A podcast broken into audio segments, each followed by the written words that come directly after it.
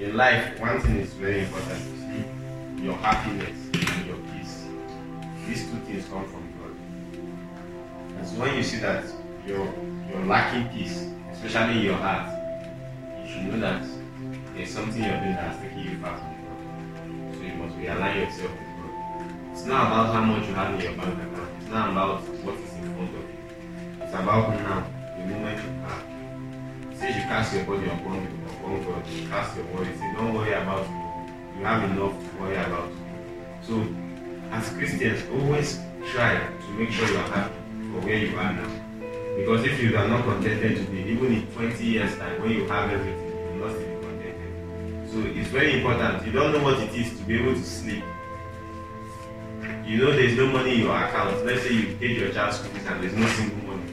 But you just know deep down inside you that you'll be okay. Next year you'll be okay. Next two years you'll be okay.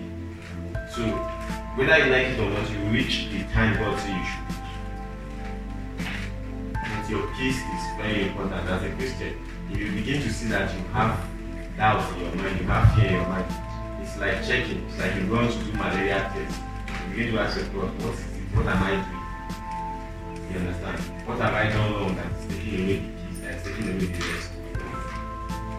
It before you know it, it will show in your physical health. But a lot of us are not sensitive to check all these things.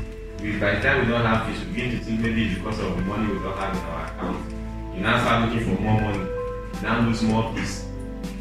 And then you lose your sleep, and then you lose a lot of things. It's a matter of two, three seconds of the God, and then you brought back into God. Praise the Lord. So you must always remember that nobody, God does not love anybody more than you. I hope I'm giving that example here. You see me, God loves me more than He loves everybody in this church. You see Brother God loves Brother more than He loves everybody in this church. You see Micah, God loves Brother Micah more than He loves every other person. What does that mean? It doesn't mean literally that God hates some people and loves some. It means that as long as you agree, God has 100% love for you. Know, you can have a father now and then you come to him. As you're talking to him, say, um, Daddy, I want so so so thing. If your brother come, he will come and tap him on this side, Daddy, I want so so so thing. He has divided attention. That's not God. If you come to God and say, Daddy, I want so so so thing, if another person comes to God, he will divide himself into two. Still 100%. You will have 100%. This person will have 100%. This other person will have 100%. This other person will have 100%. Praise the Lord. Hallelujah. That is God. He's all sufficient. So we sometimes I don't know how we see God. We see God as maybe an enemy, as one strict judge, as one person that is waiting. What what do you think you can do that God does not know about? What do you think you, you, you've done that God does not know about that make you to, to run away from God? Praise the Lord. So I don't know, you know, I'm saying this now, I don't know why I'm saying it though.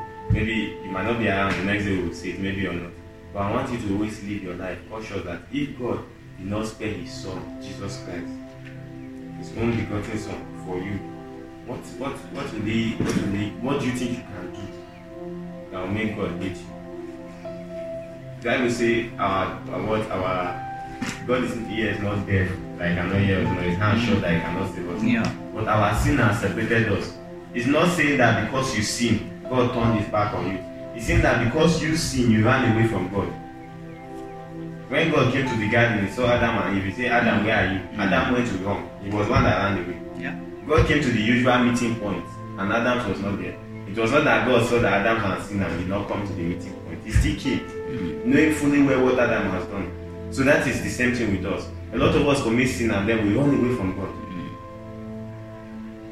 But God is still God. He's still the same person. If you come back to Him, He will carry you and dust you. Say, look, this is. You see what you, what this has done to you.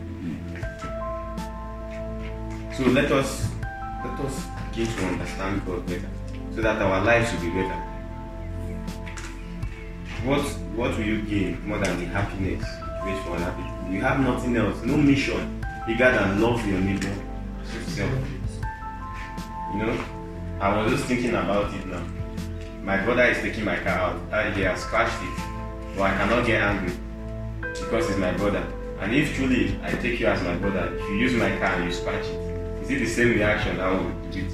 my brother, I will get angry with you. But if truly you're my brother, I'm not supposed to. So you can see that if we say we are Christians, we are lying.